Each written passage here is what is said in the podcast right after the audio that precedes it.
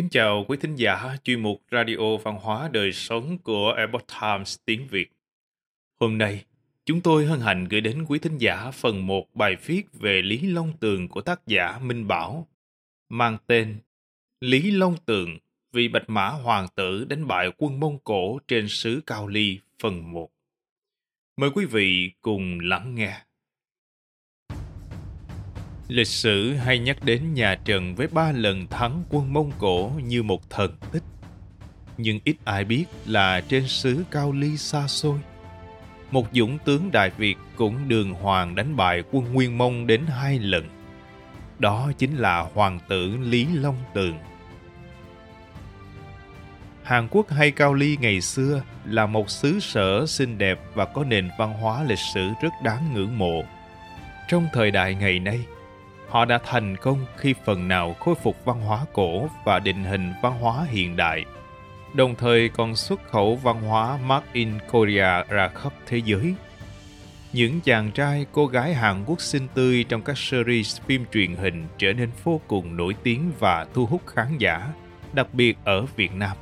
Hưởng ứng theo làn sóng hâm mộ các nam tài tử Hàn Quốc, chúng tôi xin gửi quý độc giả câu chuyện độc đáo về Bạch Mã Hoàng tử thật sự ở Cao Ly nhưng lại đến từ Việt Nam khoảng 800 năm về trước.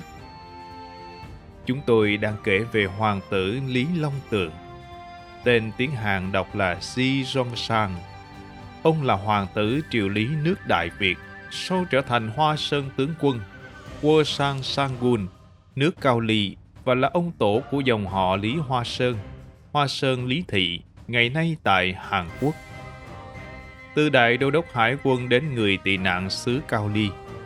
Lý Long Tường sinh năm 1174 Giáp Ngọ, là con thứ bảy của vua Lý Anh Tông, trị vì từ năm 1138 đến năm 1175 và hiền phi Lê Mỹ Nga.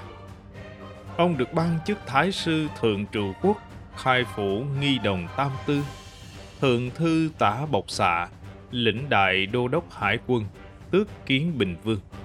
Ông là em trai vua Lý Cao Tông và là chú của Lý Huệ Tông. Với tư cách là con vua Anh Tông, em trai vua Cao Tông, chú Huệ Tông, nên có thể nói Lý Long Tường là một trong những hoàng thất quan trọng có vai vế vào hàng cao nhất của nhà Lý. Ông lại nắm trong tay lực lượng trên biển hùng mạnh nhất trong khu vực thời bấy giờ. Đó là hạm đội hải quân nhà Lý, trú đóng tại Đồ Sơn. Nhưng cuộc đời vốn không được như mơ. Một vị hoàng thất tôn quý quyền uy như vậy cũng không thoát khỏi số phận trầm luân trong thời khắc biến động của lịch sử. Năm 1225, Trần Thú Độ lật đổ nhà Lý bằng cách đưa cháu là Trần Cảnh vào hầu Lý Chiêu Hoàng. Giang xếp để Trần Cảnh lấy Lý Chiêu Hoàng và nhiều ngôi để lập ra nhà Trần.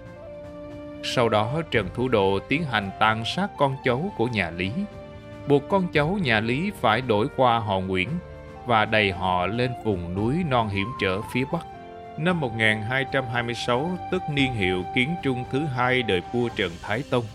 Để bảo toàn tính mạng và lo việc thờ cúng tổ tiên, Lý Long Tường đã bí mật về Kinh Bắc, vái lạy tạ biệt lăng miếu đình bản, tới Thái Miếu thu gom các bài vị các đồ tế khí, rồi trở lại đồ sơn cùng sáu ngàn gia thuộc qua cửa thần phù, Thanh Hóa chạy ra Biển Đông trên ba hạm đội.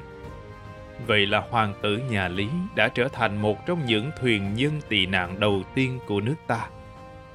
Điềm lành đến từ phương Nam. Cuộc hành trình rời bỏ quê hương không bao giờ dễ dàng.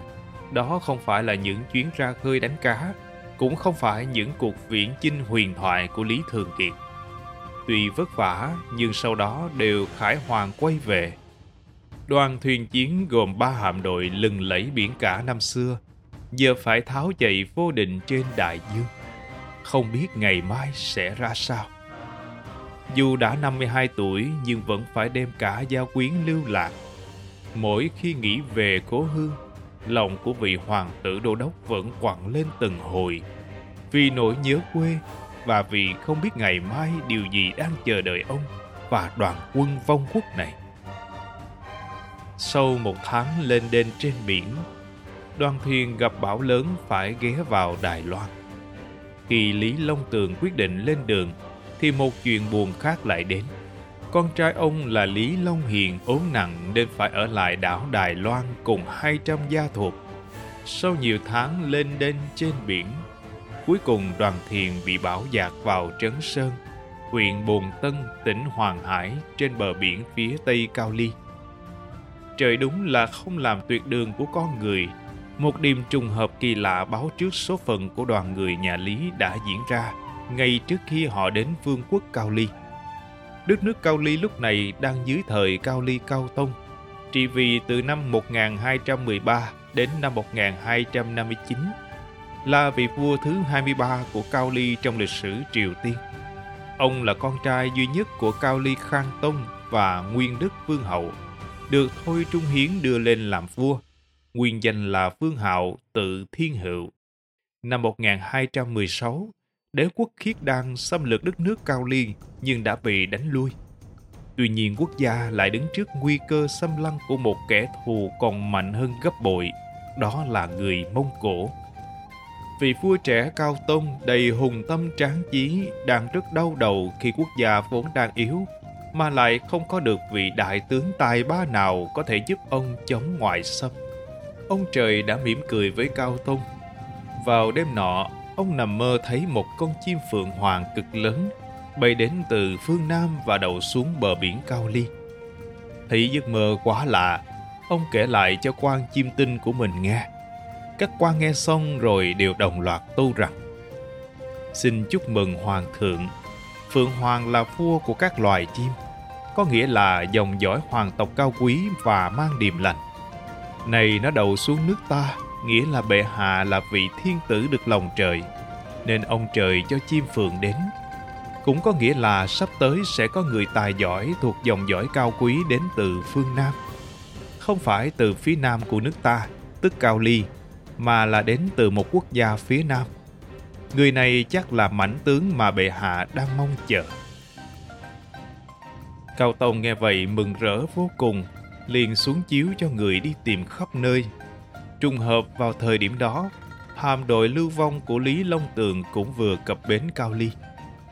Thông qua bút đàm và đàm thoại bằng hán tự mà ông Lý Long Tường có thể trình bày thân thế và sự việc của mình.